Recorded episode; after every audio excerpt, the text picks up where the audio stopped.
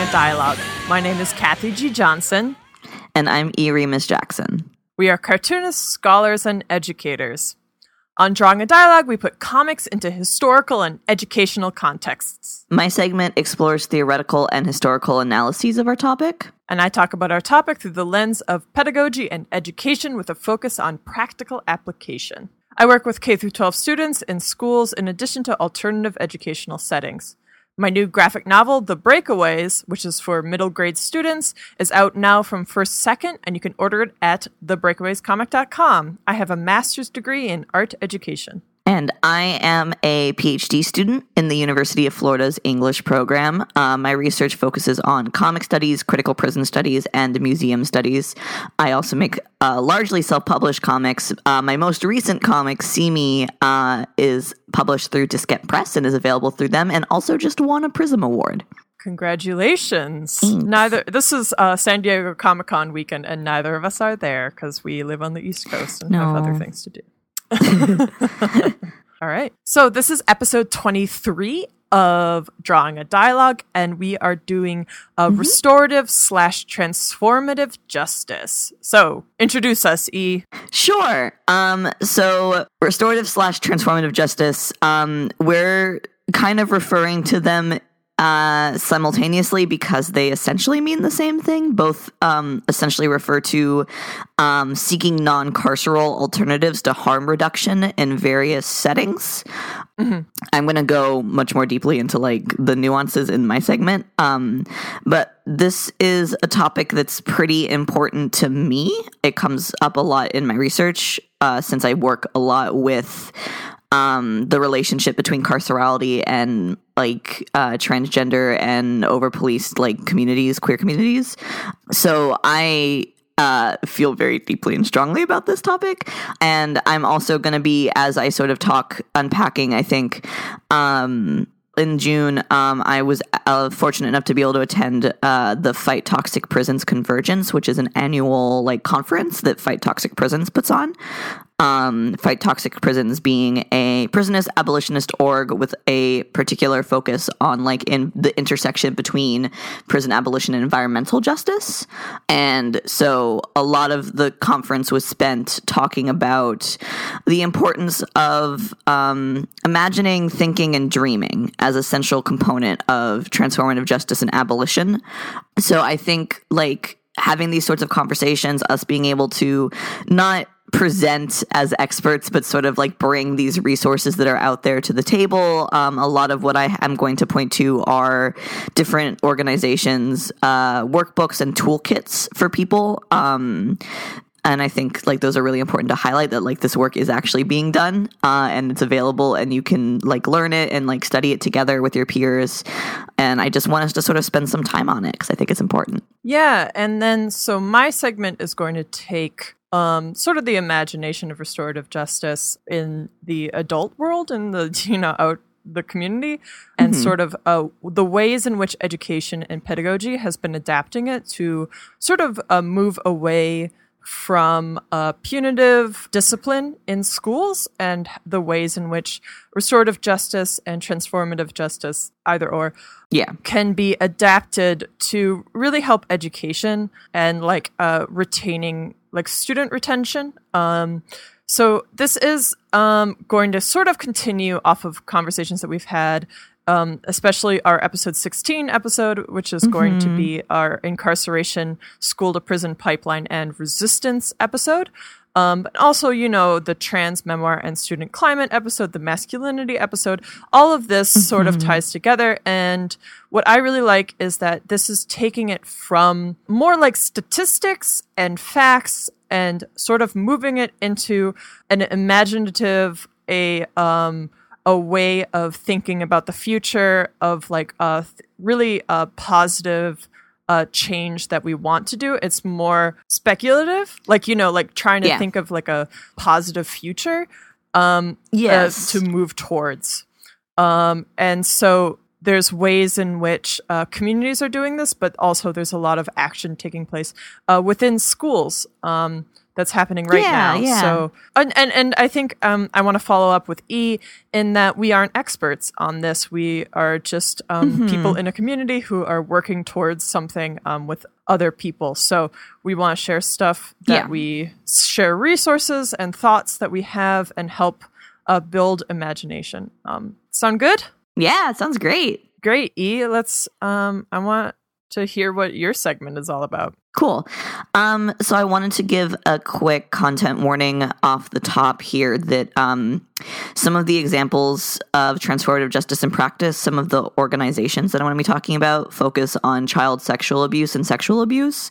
Um, I'm not going to talk about sexual abuse in detail, but it is mentioned because the the curriculums and workbooks that they're building around are focused on those experiences. Um, so, but before we get into that, I want to just sort of quickly go on to sort of the nuances of restorative versus transformative justice. Um, like I said, essentially both are seeking non carceral alternatives to harm reduction. I want to stop you. I just need you to define carceral because I don't think that's necessarily a word everyone is using every day. Yes, good point. All right. So, um, when I say carceral, what I mean is the the prison system, and when I say the prison system, what I mean is uh, the prisons and also uh, our justice system, and also how punishment is used, sort of within daily practice. Um, so not so the state, but not just like government officials, also how people in various positions of power sort of wield discipline and punish.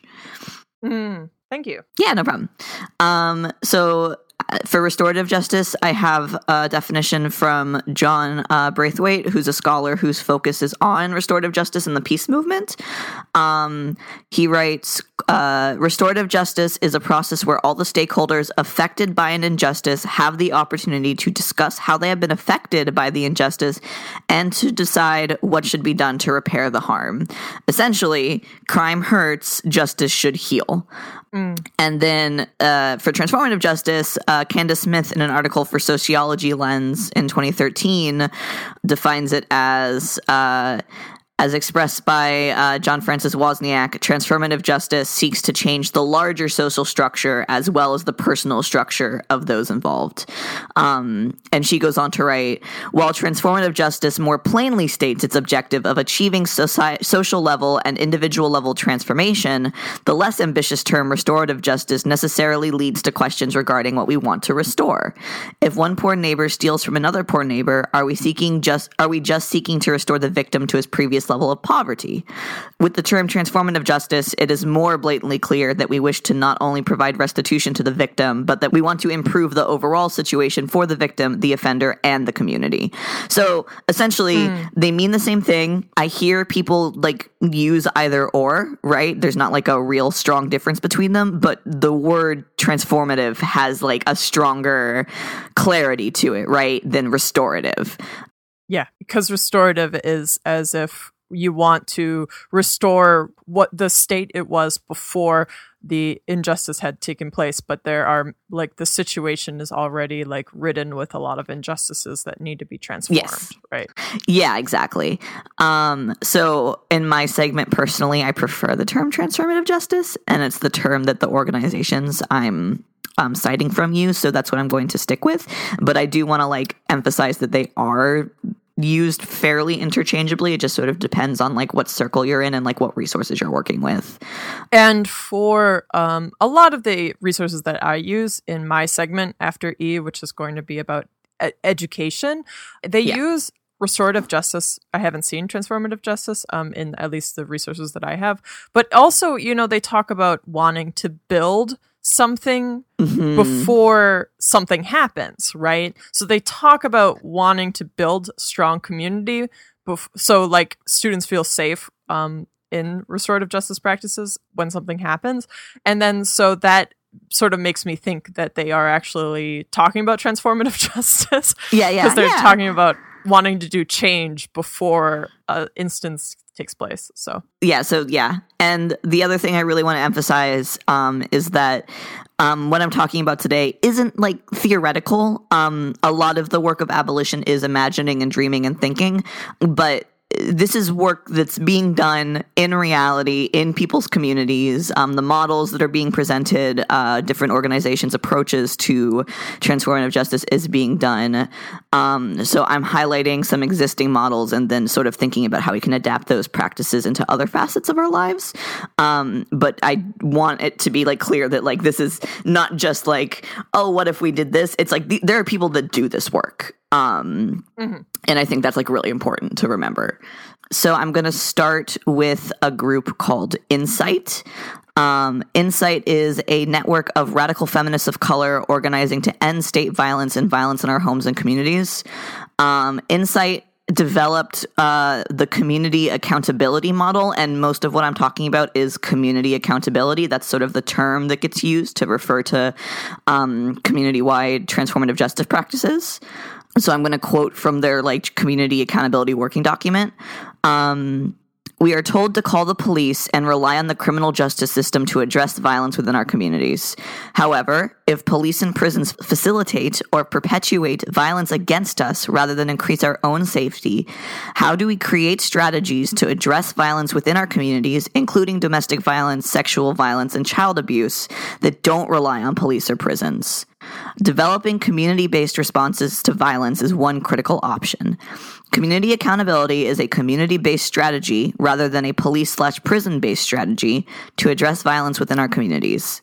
Community accountability is a process in which a community, a group of friends, a family, a church, a workplace, an apartment complex, a neighborhood, etc., work together to do the following things create and affirm values and practices that resist abuse and oppression and encourage safety, support, and accountability, provide safety and support to community members who are violently targeted that respects their self determination, develop sustainable strategies to address community members' abusive behavior, creating a process for them to account for their actions and transform their behavior, and commit to the ongoing development of all members of the community and the community itself to transform the political conditions that reinforce oppression and violence so those those are like their prince their founding principles for community accountability. And i want to sort of like highlight like a large part of transformative justice is preventative work right? So it's not just yeah. reacting it's not just reacting to something that's happened it's d- laying the groundwork ahead of time so that there is clear guides on what to do when something happens while you work to um, end the conditions that allow for those things to happen in the first place. Mm. Which is why a lot of um, transformative justice resources are things like toolkits for communities and curriculum and um, guides that are put together by communities that are then used as working documents to refer to. Um, I think we talked about this actually in the trans uh, school climate episode when we were talking about Title IX and like the one of the potential solutions to the vagaries of Title Title IX was to like have very firm like guidelines to refer to. Yeah that's a transformative justice practice. Um, the mm. other thing I wanted to very quickly highlight from INCITE, um, I unfortunately we don't have the time here to sort of go into the step by step of their processes, but it will be linked, and I recommend everyone check it out. But they have um, as part of their community accountability, a specific section dedicated to um, things to think about, issues, concerns, things like that, um, which always sort of come up. And when we sort of try to imagine alternatives to policing, right? Because often we aren't sure how to handle particularly like uh, violent crimes and things like that, right? Mm-hmm. So there's like, what are the boundaries of acceptable forms of community accountability? For instance, is it okay to respond to perpetrators with physical violence? Would we ever consider such acts violent? How do we determine which strategies are acceptable or not? Um, and then they note that some strategies depend on banishing or ostracizing the perpetrator from the community. On the one hand, it may help the person who has been victimized not to see that person. On the other hand, is the strategy simply the same as the prison system approach, which also banishes people from the community? In addition, if the person leaves the community, will they just abuse people in another community and will you lose your ability to hold them accountable? There may be ways to keep the person in the community without the person directly affected by them to have to see that person. Or what if we presume there is no outside our community? Another approach that has been used to keep the person there, but to sanction them, such as all members refusing to show them affection. It is also important that a community of accountability does not become a community that just enables the abuse. Um, and then they sort of note, I think they just sort of note like concerns about public shaming for some groups that has been effective, um, but it has been reported that using this approach in queer communities, um, that this approach actually escalates violence. So there's just like as part of this work, there's also thinking about like what are the steps we take to do effective strategies that um, prioritize um, people who have experienced violence, but uh, also don't just like shuffle the burden to someone else or actually make things worse, like escalate the situation, right? Um, mm-hmm. So I just wanted to sort of highlight some of those questions that they are like that people are thinking through as they work on this. Um, and then I wanted to also highlight uh, Generation 5. Generation 5 is an organization that works through transformative justice to end child sexual abuse. Um, and in 2007, they put to, they published this uh, very large document called "Towards Transformative Justice," um, which basically explains what transformative justice is, why they use it specifically in trying to end child sexual abuse, uh, what their strategies are, different strategies that like other communities could maybe take into account. Like it's just like a very long, good document that a lot of communities refer to, even for things outside of um, child sexual abuse. So I'm going to quote from it. Transformative justice seeks to provide survivors with immediate safety and long term healing and reparations, while those who sexually abuse children accountable eh, within and by their communities. This accountability includes stopping immediate abuse, making a commitment to not engage in further abuse, and offering reparations for past abuse. Such offender accountability requires community responsibility and access to ongoing support and transformative healing for offenders. Beyond survivors and offenders, transformative justice also seeks to transform inequity and power abuses within communities. Through building the capacity of communities to increase justice internally, transformative justice seeks to support collective action towards addressing larger issues of injustice and oppression. Um, so again, the project of this is not wait until something happens um, and then punish the person who did it, right? It's identify things prior that the community can do to intervene, to interrupt, to prevent. And if something does happen, then taking steps to stop it, obviously, make healing the priority and also find a way to transform the situation so it doesn't keep happening. And doing that internally within the community. So, not turning to police, not turning to the criminal justice system, right? A lot of this is about self determination and the ability of a community to sort of like work within itself. Um, so they list that the goals of transformative justice as a response to child sexual abuse are survivor safety, healing and agency, offender accountability and transformation, community response and accountability, and transformation of the community and social conditions that create and perpetuate child sexual abuse, i.e., systems of oppression, exploitation, domination, and state violence. Um, and there they use state to mean government, justice system, police, right? Um, they go. I'm going to just read a couple more things from this. Um, quote: The application of transformative justice centers the principle of liberation by addressing current manifestations of multiple intersecting forms of intimate community and state violence. Rather than assign narrow blame on individual, quote, criminals, the transformative justice model seeks to expand the very notion of who is responsible by mobilizing bystanders, challenging collusions with power, and situating individual interventions in the larger context of the social justice movement. We seek methods of attaining justice that challenge state and systemic violence rather than attempting to reform or redirect it. Our task is to create conditions of cooperation, respect, self determination, and equitable access to resources while building community based institutions operating within values and practices that make possible a world without child sexual abuse. Um, and again, this is obviously their focus is child sexual abuse, but other organizations take these principles um, and apply them to other instances of intercommunity violence or harm that is done, right? The idea of interrupting uh, or intervening is really key to transformative justice that looks different for different situations. But again, like a heavy emphasis on like how do we as members of the community create a system of accountability wherein we can sort of prevent, call in, interrupt, um, as opposed to just waiting until something has happened after, right?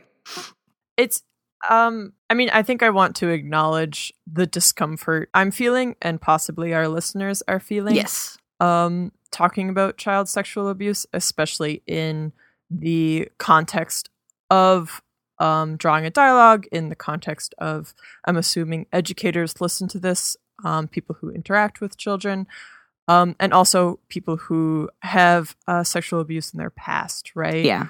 Um, it's it's a common thing. So I think I could sort of want to acknowledge that discomfort and also kind of lean into it because I think Mhm. a lot of what transformative justice really is encouraging is um, imagining uh, these scenarios in order to um, transform who our communities are, who we are, so we can create prevention, we can um, be uh, strong in order to interact and stop Mhm. situations. So I think I just sort of wanted to to acknowledge that this might be uncomfortable, um, but it is Yes. uncomfortable. That's what it is, and that has a lot to do with the work. I think Um, that is a thing that's difficult about these conversations. Abolition in general, right? Because tra- uh, transformative justice is a part of abolition.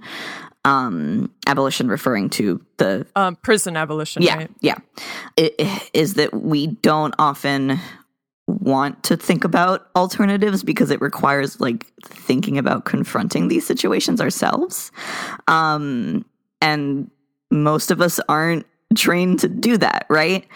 Which is why these bo- these like guides and toolkits and community organizations um are important tools because the goal of them is to sort of help us um, work through that discomfort and um, learn how to be able to handle these situations, not just like broadly, but like what our own individual limits are, um, what we need support wise, right? Because that's another part of it. Like it's a community, it's not just you. Um, I don't think anyone expects uh, any Right. individual person to be solely responsible for stopping these sorts of intimate violence, right?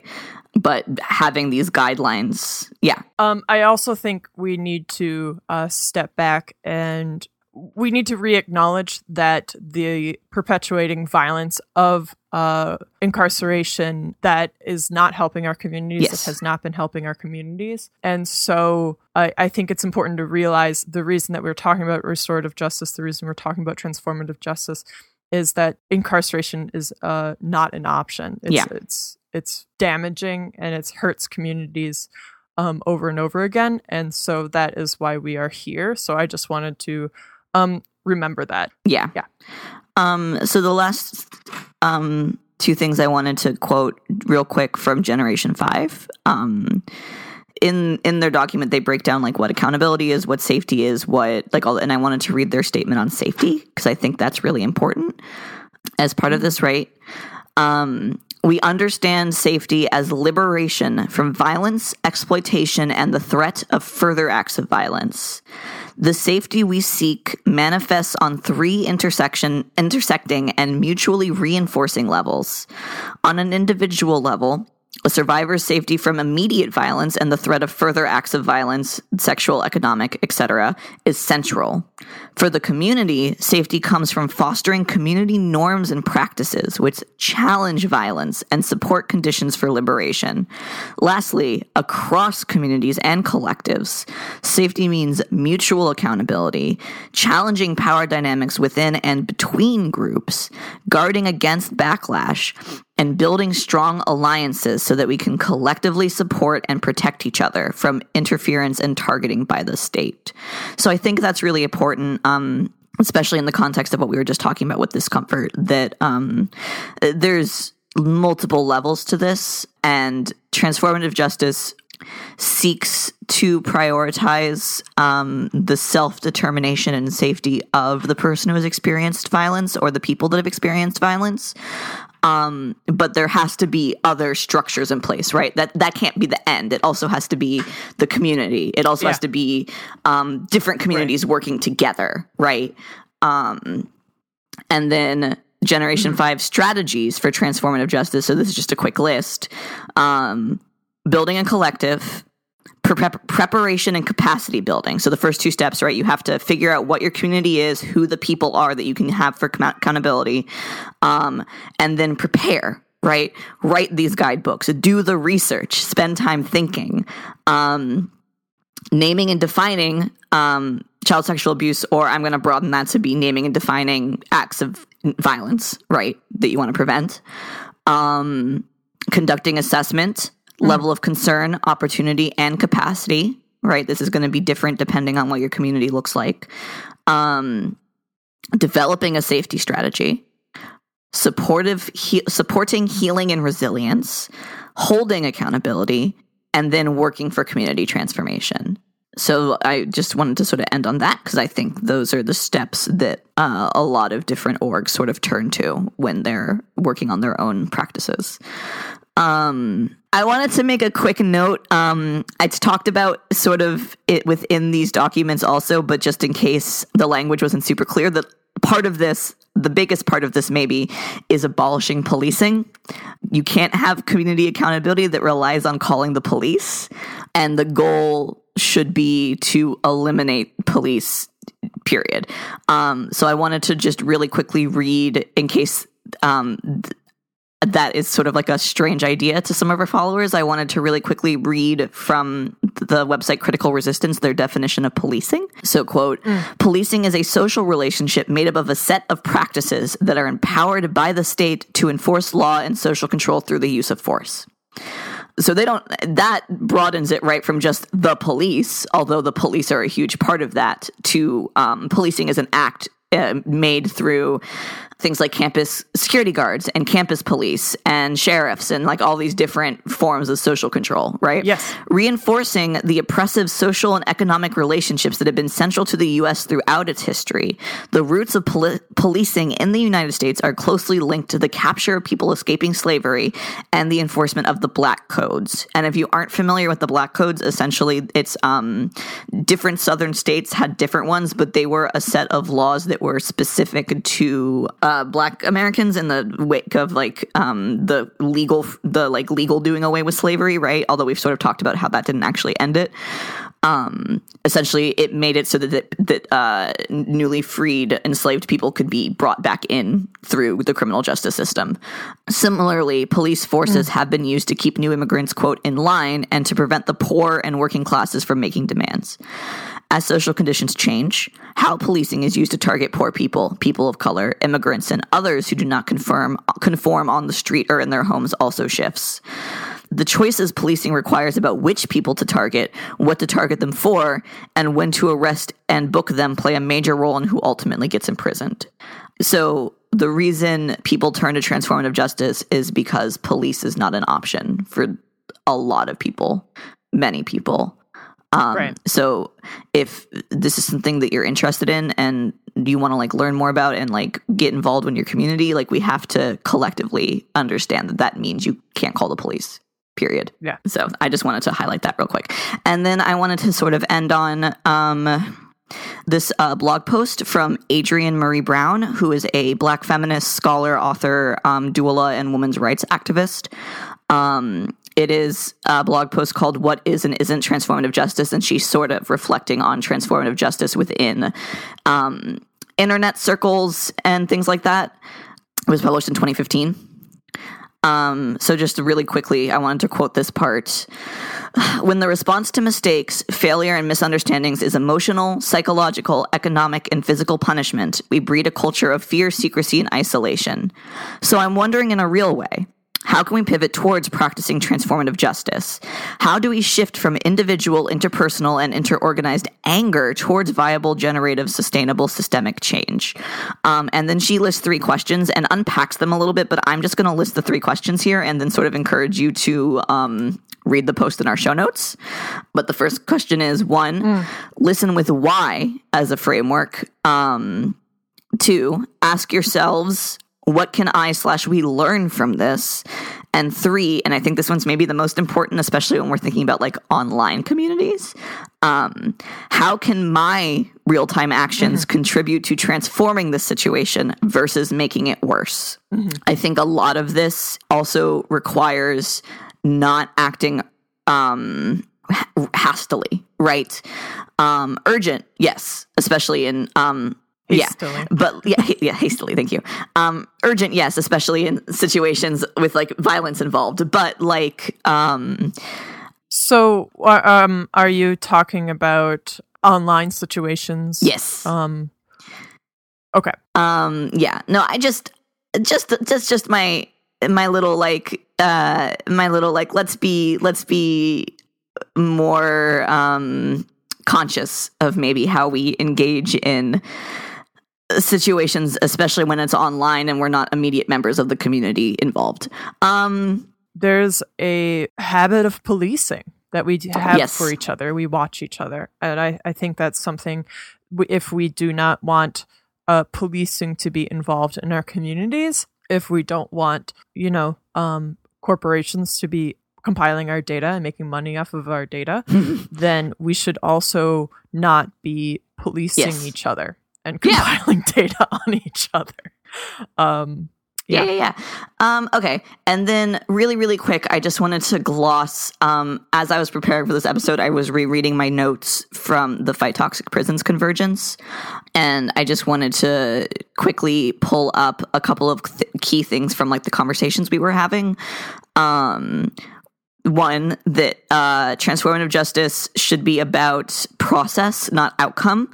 Um, it can end up being punitive when we focus on outcome as opposed to a process of healing and transforming um, because we have been raised in these systems so we're going to accidentally recreate them if we're not careful right mm. after the revolution we're going to have a lot of work to do which i think is a fun is a fun quote i wrote down because um, i think we tend to think of sometimes in radical circles, the idea of revolution is like we do the revolution and then things are better. But like revolution is an ongoing act, right? Like you can't, there's never a point where we're going to be like, the work is done now.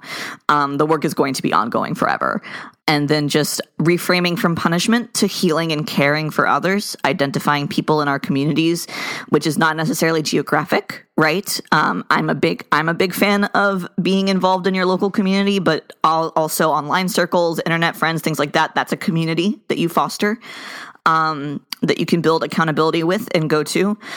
Being careful, and this is a special note for academics uh, those of us, to avoid extractionism, right? Um, the tendency to take other people's experiences and then use them for our own scholarship, right? Without sort of thinking about the actual material impacts of that.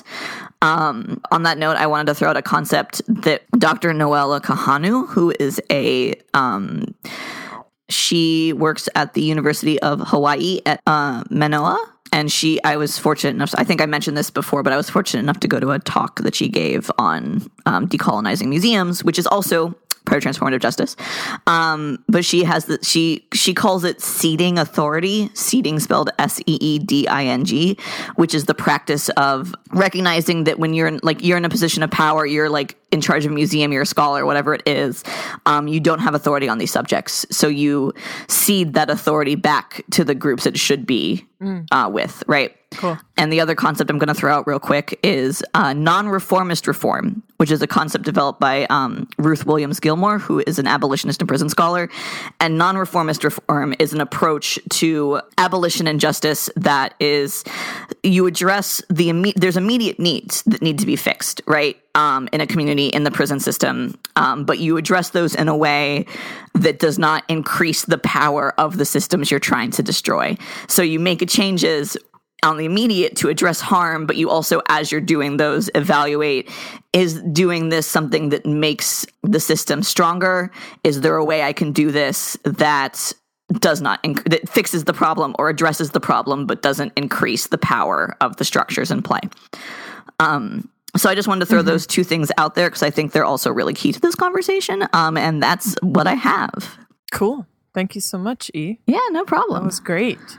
So, um, my section is actually a bit smaller, and I'm just going to be talking about the ways in which restorative justice can be applied to education. So I'm going to start out my s- segment on education with the why. So, like we talked about why in for incarceration and for policing and all that stuff.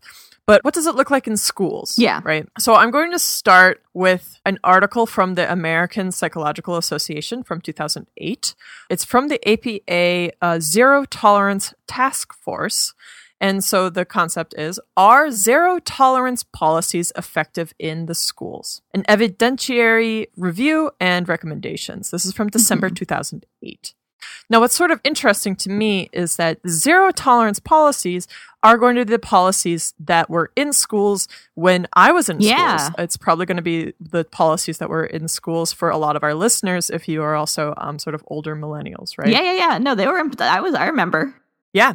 So here's a quote. Since the early 1990s, the national discourse on school discipline has been dominated by the philosophy of zero tolerance.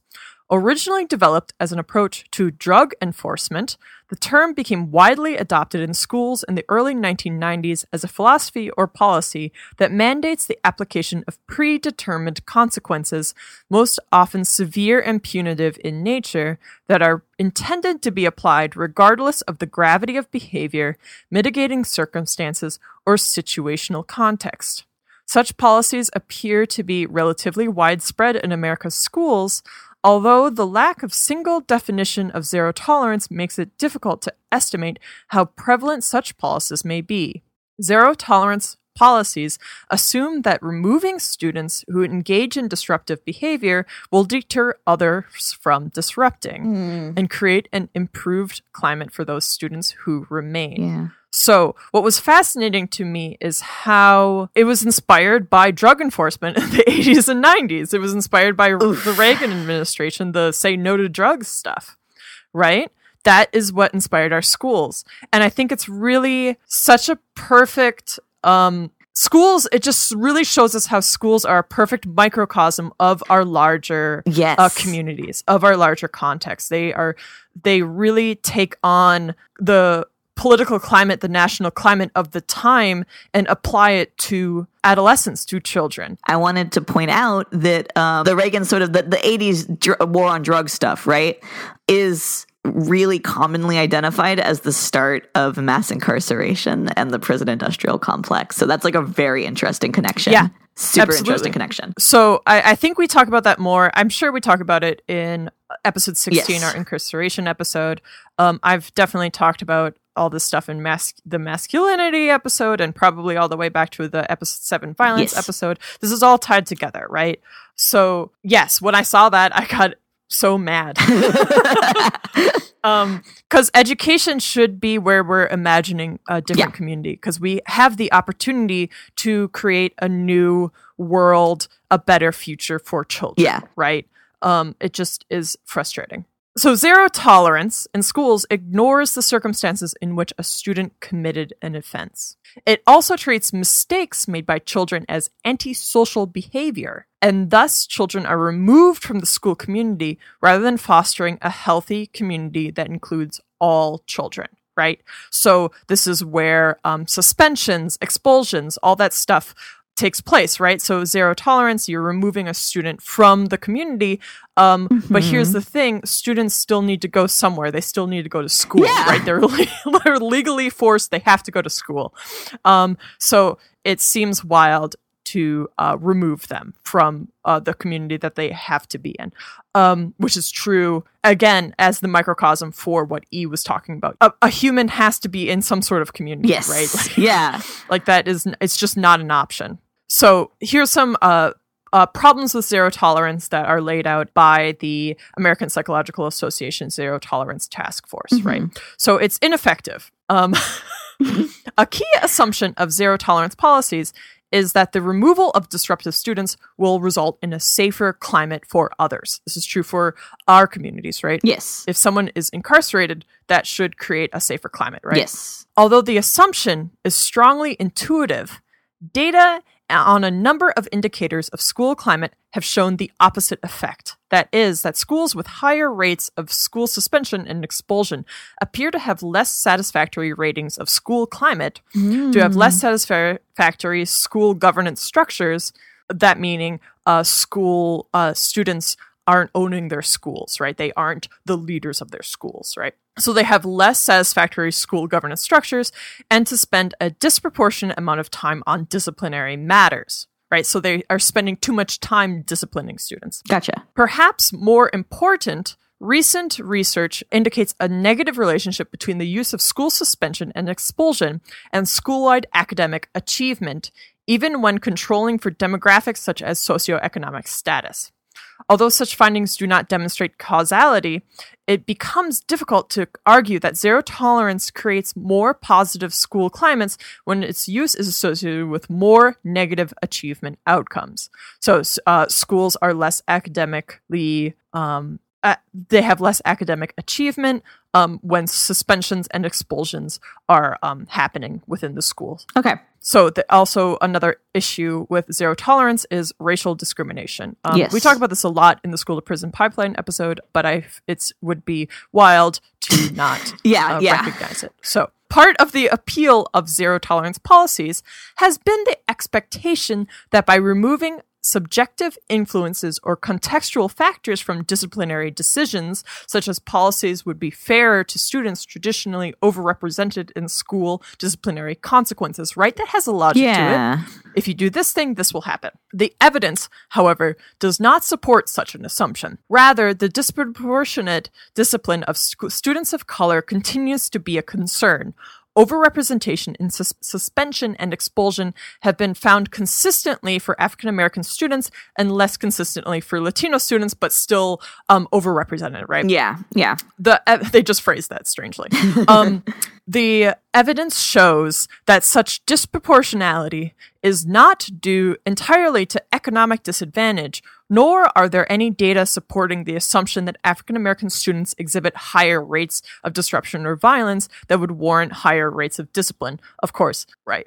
Um, Yes. Rather, um, African American students may be disciplined more severely for less serious or subjective reasons Mm. um, something that we've talked about a lot. Yeah. And then I'm going to finally, there's many issues with zero, zero tolerance. This is the final one I'm highlighting, is of course the school to prison pipeline. The introduction of zero tolerance policies has affected the delicate balance between the educational and juvenile justice systems, in particular, increasing schools' use of and reliance on strategies such as security technology, security personnel, and profiling, mm. especially in high minority, high poverty school districts right? The poorer you are, the more students of color you have, the more policing that is taking place in your school, aka more school money and resources is going to policing rather than education. Yes. Although security technology and school resource officers may be useful as a part of a comprehensive approach to preventing school violence,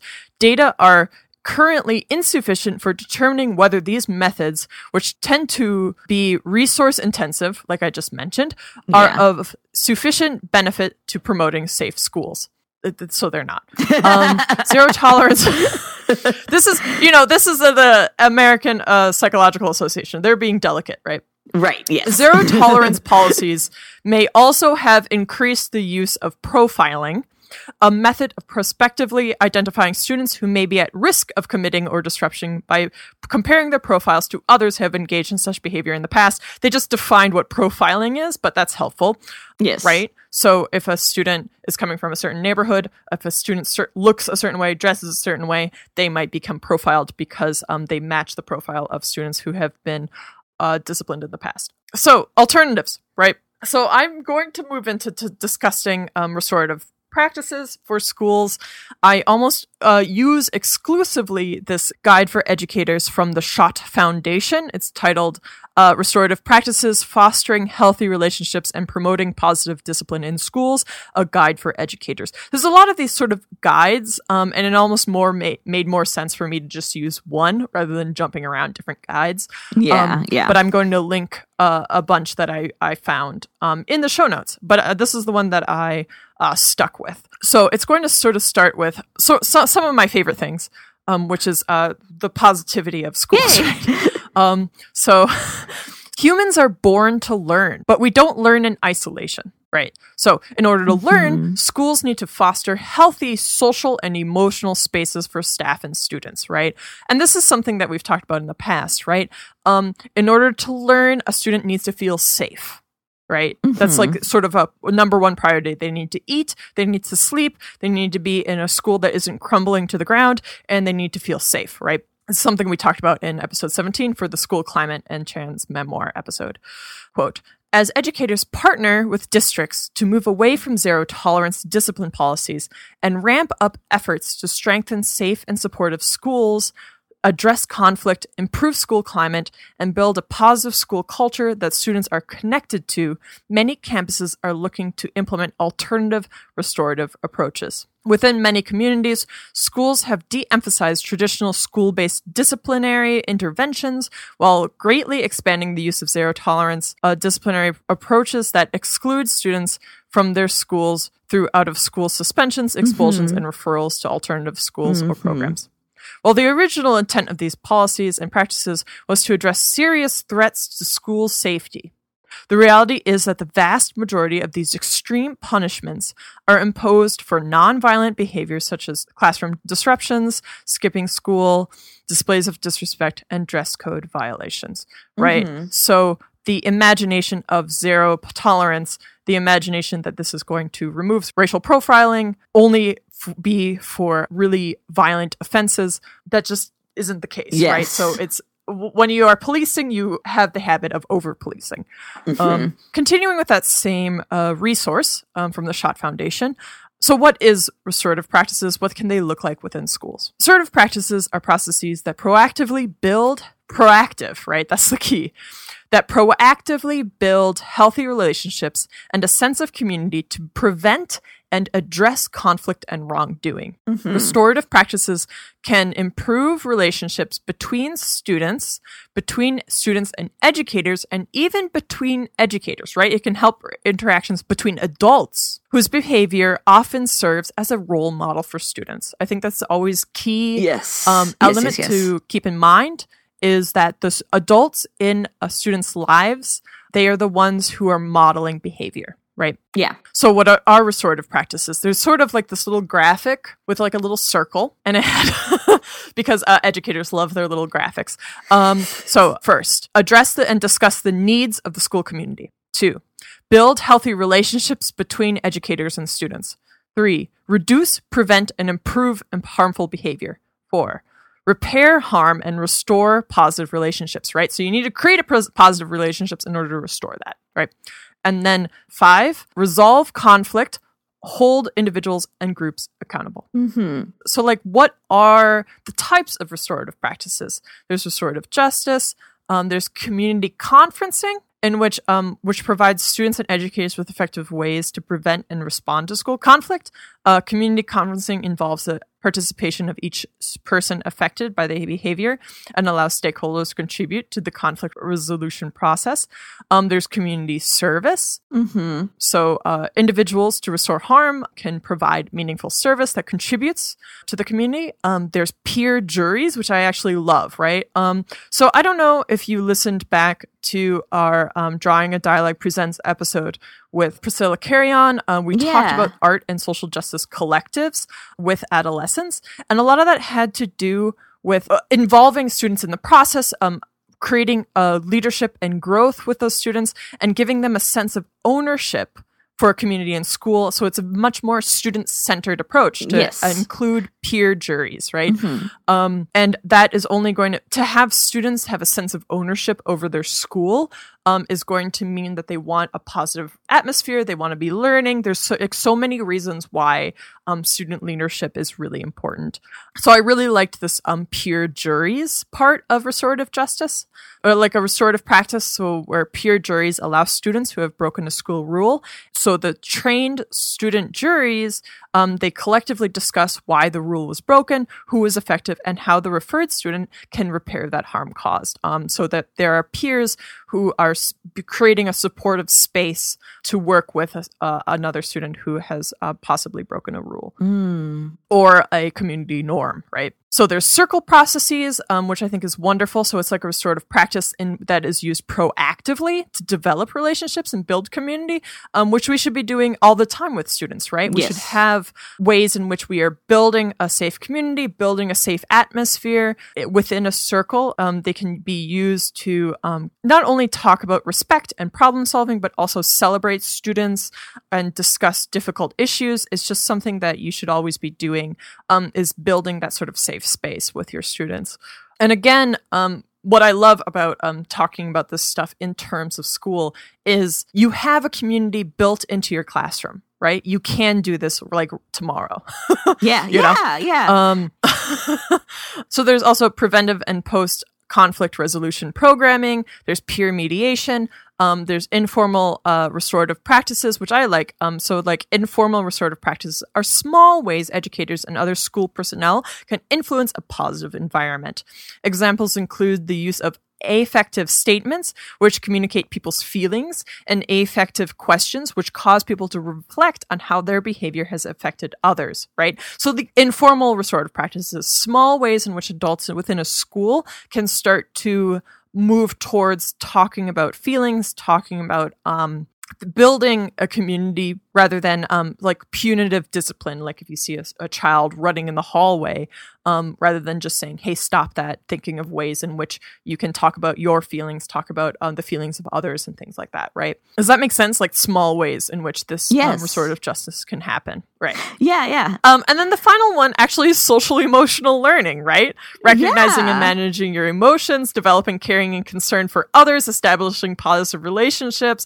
Um, so we have we talked about social emotional learning in episode uh 14 right so like, like yeah. starting to build empathy with students like starting to encourage students to um, think about others and think about how their actions can affect others is a practice of restorative justice right Yeah. I think, and I think that's such a wonderful way of looking at it. So now, what I wanted to talk about is actually like literally talk about um, an example, like what this looks like. This isn't a real student, but these are two scenarios in which one is a zero tolerance educational um, system, and the other is a restorative practices based education system. Right.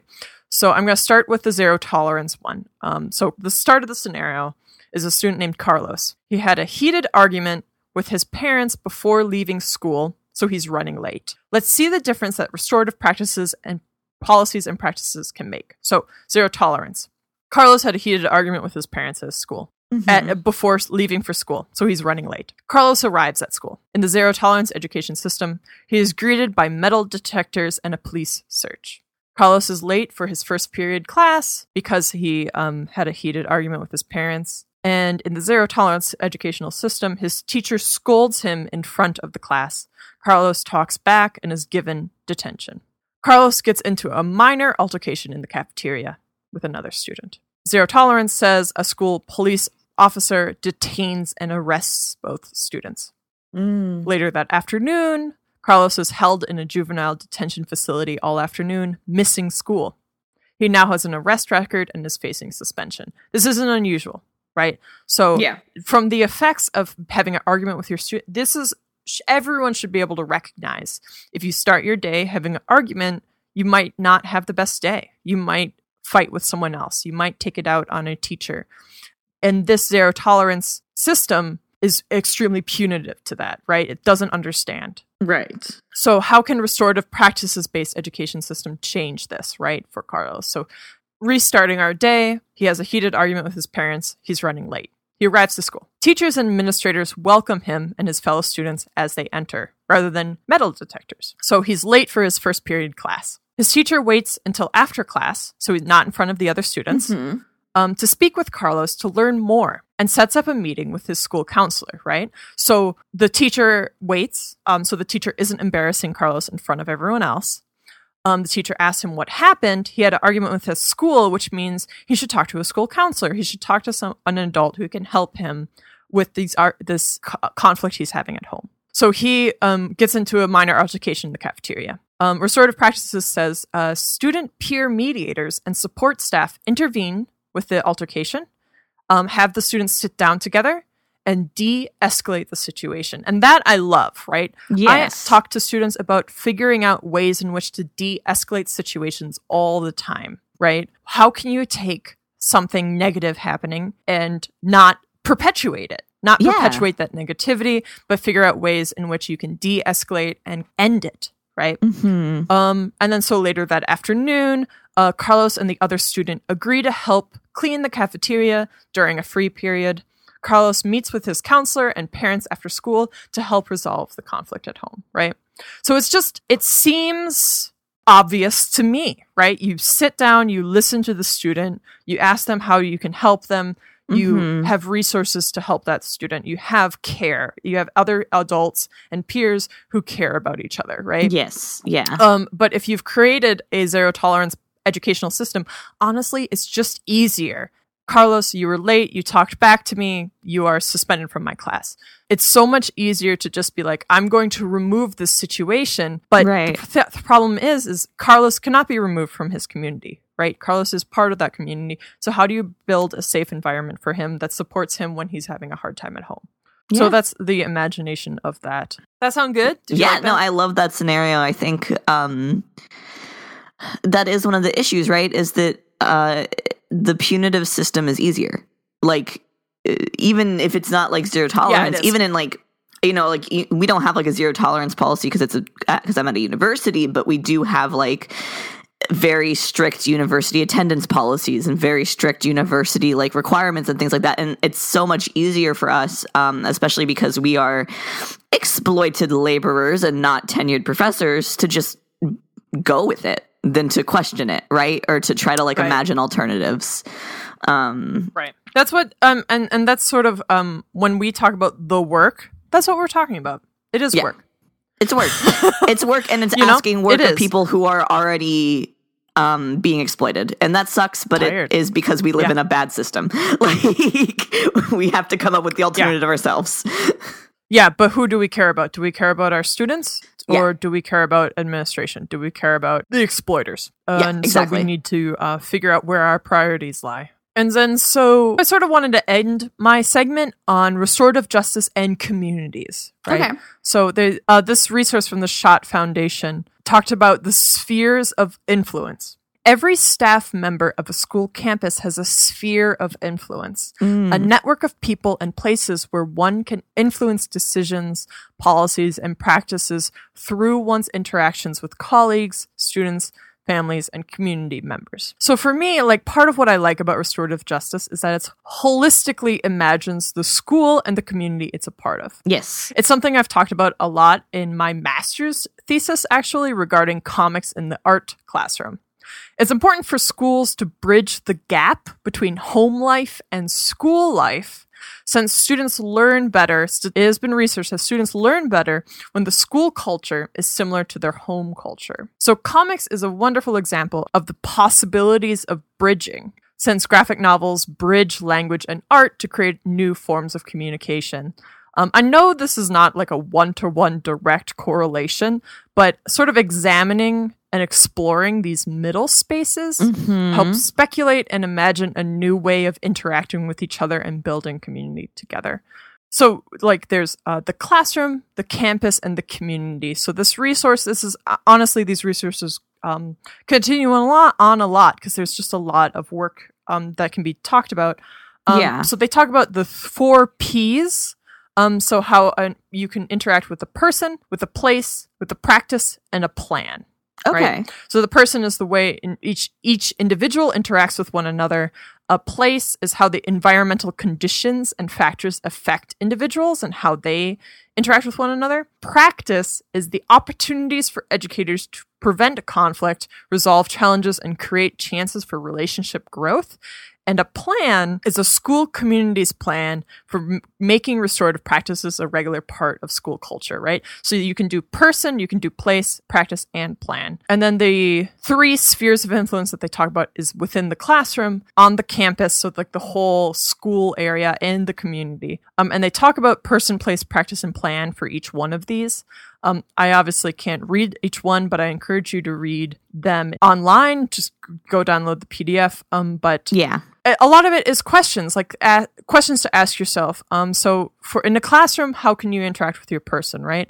How do I interact with students? How do I interact with my colleagues, even when we disagree? If I have a conflict with one of my students, how do I respond? If I see a conflict arising between students in the classroom, how do I respond? So um, let's do campus, right? What's a person on campus, right? Yeah, Um, yeah. What am I doing to ensure that students feel welcomed and valued by their peers and other school staff? What steps can be taken to make sure the school is in a safe place and accessible place, regardless of setting? So, the school bus, the classroom, the cafeteria, after school, and athletic field, all that affects a student's education, right? So, for campus, um, the plan, right? How are pro social behaviors taught and used as preventative techniques? How apparent is the conflict re- prevention and resolution strategy to students and staff? How is it linked to classroom practice? Mm. And then community, right? How do we talk about communities? Um, in many places, schools cater to the district needs of students and families. As a part of that role, schools often are a bridge for caretakers and families to service providers, higher education institutions, faith based partners, business, health, and academic partners. The ways in which schools interact with the surrounding community can have a significant influence on whether restorative practices become not just part of the culture of schools, but also of the wider community. So, for person, how does the school welcome community members? How does the school ensure that a culturally respectful and responsive place, regardless of the setting for schools and adults? Um, how for place? How are parents, caretakers, and community members engaged in school activities connected to the school? For practice, how are restorative practices modeled by youth and adults in the community? What type of input can the community provide to address conflict inside and outside of the school and in the community? So basically, we're just talking about like the imagination, right? Questions you can ask yourself, things you can move towards. And then there's like an unbelievable amount of resources in the restorative practices in the San Francisco Unified School District. I'll have a link. Um, but they just have PDF after PDF, how to run a circle, how to implement restorative practices on very specific things, um, just like tons and tons of worksheets. I know teachers, I know you love your worksheets. so they have tons and tons available. Um, and I think that's just wonderful. There's a lot of people doing this work. Yeah. And then I actually wanted to sort of I I mentioned it um, talking about RJ and communities and talking about how comics helps imagine these different ways of communication, right? Yeah. Um, I sort of wanted to read the introduction to my thesis Ooh. that I wrote in 2017. So my master's thesis is titled Developing the Cartooning Mind: The History, Theory, Benefits and Practice of Comic Books in Visual Arts Education. And we're here at Drawing a Dialogue to talk about comics, to talk about art education. And so I just wanted to read my introduction to my thesis to think about ways in which why me and E sit here and talk about these things with you author's note at the beginning of my thesis. This research, took place between the months of September 2016 and April 2017. In these past few months, police brutality, racism, and resistance have entered the mainstream conversation. Donald Trump is in the White House and has just dropped the largest non nuclear bomb in the US history onto Afghanistan. Civilian deaths in Syria and Iraq are growing due to recent US bombing raids. The words Black Lives Matter have become incendiary, and we are still waiting for legitimate police reforms and justice for the deaths of black people at the hands of police. Michael Brown, Tamir Rice, and Philando Castile, to name only a few of the hundreds of murders by police that take place in the United States every year. While at first it may seem incongruous for this to be mentioned in a thesis about comic book creation and art education, it is extremely pertinent. This is the world in which children are learning and growing, and the context in which art is being made. It is detrimental to ignore the political atmosphere in which educators are asking children to create. I present my research as one small token to push pedagogy in a positive direction, just one aspect of a larger picture to support children and their development on this earth. So I just wanted to reiterate why it's important to talk about this stuff um, in the context in which we are, which is comic books. And that's the end of my segment. Yeah, thank you for that. So now, usually, we talk about our conclusion. What did we learn? What were our goals of this? I feel like I just sort of You did the conclusion. mentioned my conclusion. Yeah, my my conclusion, which is this is important to development of children. This is Yeah. important to communities. This is where we create art. And also, I do want to mention the the way we were talking about, you know, not as comics as a metaphor, but comics as a way of rethinking Yes. um, sort of those middle spaces, rethinking the ways we address things. I think, yeah, I think there's a lot of overlap. there is. Do you have any? Oh yeah, I think um, art and theory and literature and all of that stuff is critical to transformative justice practices and abolitionist practices because they are the things that sort of let us think through what alternatives might look like. Um, so I think you're absolutely right Yeah. when you talk about that. Yeah. Thank you. So now it's time for letters to the editor, um, our regular segment in which we revisit past topics and add new research. And sometimes we actually read email you've sent us. Um, you can send us letters at drawingadialogue at gmail.com. Um, so we got an email about episode 22, um, which is our young adult YA teen literacy episode. And sort of this listener was asking about uh, manga scanlations and piracy websites. They sort of said that they have read over a hundred series between seventh grade and eleventh grade on a manga reader account. But um, so these are scanlations. Um, do you want to explain what scanlations are, E? Sure. So essentially, a scanlation is um, they take the print manga and scan it, and then a non-official translator. In tr- in Japanese. in- yeah, in Japanese, they scan the original like in Japanese manga because not all manga is licensed and given a translation, right? Right. And then unofficial translators translate it and then publish those translations for people to read. So they're like unofficial, Right. non-licensed translations, basically. Right. And this reader was talking about how this was really popular for them when they were a teenager. And so, how does this affect teen literacy? And I, you know, looked around, but usually there aren't statistics for illegal activity. So, um, so since this is a piracy thing, there aren't the, the, the pirating websites aren't sharing this their statistics. Right? Yeah. if that makes sense. Like, like they aren't they aren't publishing how many readers they have, um, because they would get shut down. yeah. So what I had to do was sort of look at um what people do publish, and that is money, right? Yeah. So, so w- um, how much money is our piracy piracy websites pulling away from traditional publishing is sort of what you can look up and find. so, right? Because that Yeah, makes it sense. does. It does. Um, and then, so unfortunately, I found uh sort of two realms of uh, uh news articles. One realm is how piracy is killing off uh, manga. okay. So here's a quote Impact to Japanese manga sales from online piracy. This is from 2000, 2014. Sales of comic books in Japan dropped from 4.3 billion to 2.9 billion between the years of 2007 and 2011, right? Oof, oof. And then uh, other websites talk about how impacted these publishers are um, from piracy, right? Mhm. Um, it- but they keep citing things from around 2007. Uh, Something else happened after 2008, 2009, and that was the American economy uh, tanked and borders closed. Oh, you're right. And so um, uh, manga sales uh, plummeted because borders didn't exist anymore. yeah. So it's sort of a false correlation to blame piracy websites. And so so that's sort of what I found. Um, I didn't find anything on how many teens are reading piracy websites because I just don't think those numbers exist. If you have those numbers, go ahead and share them with me. Um, I will keep you private. I'll keep you secret. Um. I don't share my sources. Um, so, so that's what I got.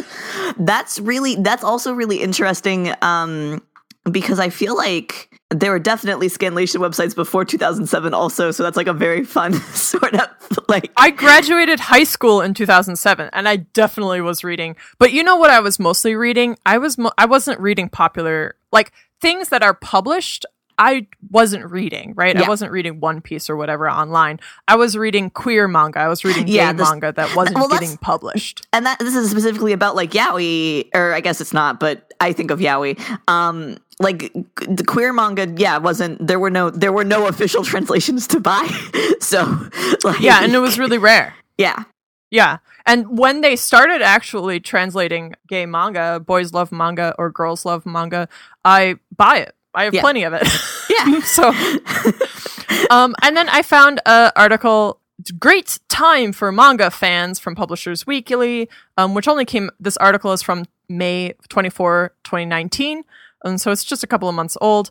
Um, but it was just sort of talking about um, they mentioned piracy, and piracy remains a concern to artists and publishers. But Japanese publishers are now taking steps to try to curb its impact on their bottom line around the world.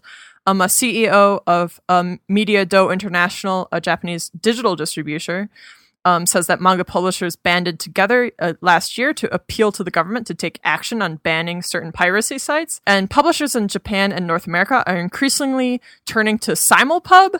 Um, so that means that uh, pu- books that are being published in Japan are simultaneously being published in North America in English. And so you don't need to scanlate because you aren't waiting for the next installment because they're getting published at the same time. So Yeah. Viz Media is trying to do that um, Manga Plus websites are trying to do that. And a decade ago, manga piracy was a relatively constrained fandom activity.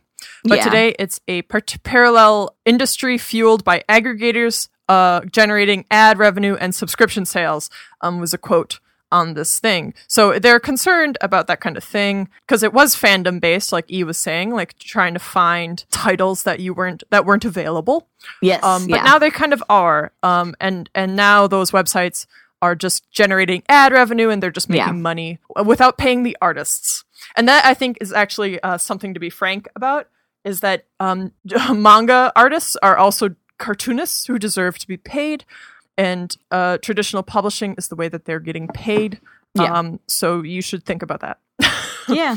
And and and and you know it's funny to mention this in the this episode but i just think um do corporate websites do ad um, websites who sell ads like amazon do you think they deserve our money or do you think independent artists deserve our money? Um, Oh, yeah, and that is what i'm going to leave you with. Um i'm not here to scold you. I'm just saying who's making money right yeah um, and then another letters to the editor I had actually was, "Do you want to go?" And then I can go.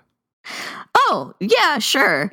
I wanted to shout out um, in my critical pedagogy group last month. We read uh, "We Want to Do More Than Survive: Abolitionist Teaching Strategies in the Pursuit of Freedom" by um, Dr. Bettina Love, which ruled. It's uh, she teaches teachers like K through twelve teachers, so it's mostly aimed at K through twelve teachers. Um, but it is uh essentially what it says on the tin like different like the importance of approaching teaching with an abolitionist framework um and strategies and things like that and it's written in like a very lovely accessible style so i'm a big fan Awesome! I love that. yeah And so I wanted to shout out in our letters to the editor segment. I wanted to shout out ReaderCon, which I attended in um, mid July.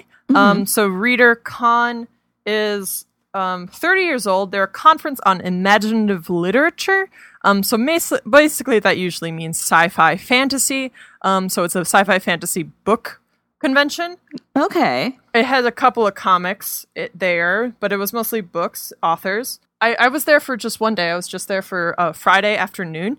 Um, but truly, it was amazing discussions that were taking place. But one of the uh, so I went to a panel on um, uh, the horror of being female. So like all women authors talking about women in horror. I also went to a panel on fascism as a genre. So people who uh, write about fascism and fantasize about what the fa- futures of fascism could wreak on our future. Um, and then I also went to a black horror uh, documentary with a professor who um, teaches at I believe UC California, University of California, and she UCLA, I believe, and she teaches um, horror movies um, with uh, black people in them, but also um, behind the camera. Um, Yeah. And she also invites. She's um, I guess she's uh, viral because Jordan Peele comes to her um, uh, classroom, and so I got to attend her documentary, and she did a talk. But also, uh, what's uh, pertinent for this episode is I went to a panel with authors um, talking about a post-police world. So they sort of uh, f- were talking about um, abolishing the police and what that could look like um, as like an author, as a speculative author, right? Yeah. And so uh, one of the authors there uh, talked about how much he loved police procedurals, right? That's something that's a type of fiction that we love. Um, there's a lot of police procedurals on television. There's a lot of in books, uh, detective novels. Um, and the authors were talking about how that is fantasy, right? That Yeah. the actual fantasy of police actually investigating. they were talking about how rare that is. That isn't a thing. um, uh, Sorry. It's just it's true. Uh, They I don't have statistics, but they were talking about it. Like the activists were talking about how um it's it's usually police like something happens and then you call them and then they just sort of uh she, she was talking about how um if your uh, house is robbed and you call the police they just like sort of lecture you on Yeah. um locking your doors and then they leave and nothing happens which is an experience I've had um because I, I had I had my my car I had my backpack stolen from my car once and literally nothing happens but you have to call the police in order to get a report in order to get insurance um, which is actually something to think about is how insurance in order to get money that you deserve because you've paid for insurance um, you have to get a police involvement right Yeah. Um, of course they did nothing um, which I'm glad for Yeah, but yeah. And then also they talked about in this p- post-police world um, the panel did talked about how there's a joy in punitive violence um, in in action movies um, and how that hyper masculine hero cop is sort of like a mixture fantasy so like they were talking about the cops and sort of that punisher logo that's becoming popular in like real life right Yeah. even though the punisher is like sort of an anti-cop Yeah. figure um, but how that we, there's like a lot of fantasy in punitive violence, which was interesting. I'm not saying that's positive. It's just like something that's like a type of fiction that we see a lot of. Yeah, and they also recommended bystander training. Um, so for people who like rape crisis centers, if something is happening, um, to be a bystander who intervenes, um, Right. you can get training for that kind of thing. Yeah. Um, so the police don't need to be called because they wouldn't do anything anyway. Yes. Um, so that is yeah. I just wanted to mention ReaderCon. It was just wonderful. It was like a higher level of panel that I've ever gone to. It was higher level than a lot of uh, comic convention panels that I've been to. Um, and I really, really was impressed. Um, uh, so shout out ReaderCon. I keep wanting to be like, thanks, ReaderCon, but that's ReaderCon isn't a person. But thank you. It's been. I turned That's 30 cool. this year, which is interesting. This is the 30th year for a reader con, so it's as old as me. Um, yeah, and actually, since you brought up like bystander intervention training, I do want to shout out that um, that is a thing, and a lot of local communities and different groups do that.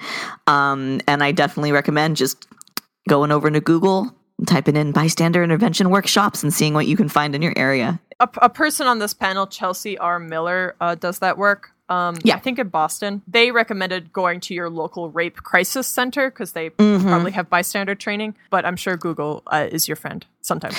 Sometimes finding local things helpful. so that's it for letters to the editor. Um, so I just want to say thank you to Downtown Boys for the song Wave of History. It's off their album Full Communism. You can get it off their Bandcamp. Please go support them. They're wonderful. Um, uh, Joey um, does a lot of um, education around this topic um, and uh, histories and stuff. Um, so who's in the band? Um, Yeah, awesome. So honestly, Downtown Boys are great. Support them. Yes. We will have all of the citations in the show notes and I think links to like additional reading and like uh, resources up on drawingadialogue.com.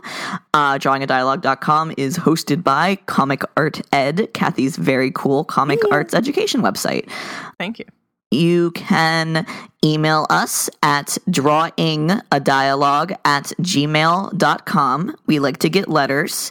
You can follow us on Twitter at draw a dialogue. You can follow me on Twitter at ehetja, uh, which is E H E T J A. And you can follow me at Cathy G. John, C A T H Y G J O H N. Cool. Um, so, what are you reading? E. Oh, you beat me Oh, to it. It's your turn. it's my turn. Okay. Um, so this is the seat. This happens to me every summer because uh, I have an Aquarius stellium. So when it gets very close to Leo season, the sun is in opposition to like everything in my chart, and I get very like maudlin and only want to like lay in bed and read sentimental things all day. And so this is the time of summer where I just have read fan fiction for three weeks straight. So all I've read for three weeks straight is like hundreds and hundreds of good omens fan fictions. um extremely good. Did you watch the TV show? Yeah, I watched the show. Oh, okay. The show's fine. I mean, it's not great. It's fine. I just only care about Aziraphale and Crowley. Um, so I so for to me, fan fiction is like my version of romance novels. Like I want the like the very good, sweet romance, and fan fiction gives that to me. So I've just read a lot of that. Yeah. Good. I'm glad. what have you read, much. Cathy? Um. So uh, again, the summer summer makes me want to just read a plain old novel, like you know those beach reads. Um, yes. So I've been reading uh, The Lonely Hearts Hotel by Heather O'Neill. She published an essay on Literary Hub that I really enjoyed. Um, so it's sort of about research, but it also talks about her um, childhood in Montreal. Um, it's like a lovely the figures who sort of reflect um, life. I, I, it's it's it's quite lovely. I would really recommend it, and it's a good beach read if you um, also like to read nonsense on the beach. And Very cool. Very cool. Uh, so thank you for listening to Drawing a Dialogue. Um, my name is Cathy G. Johnson. And I'm E. Remus Jackson. Farewell to our Stepathon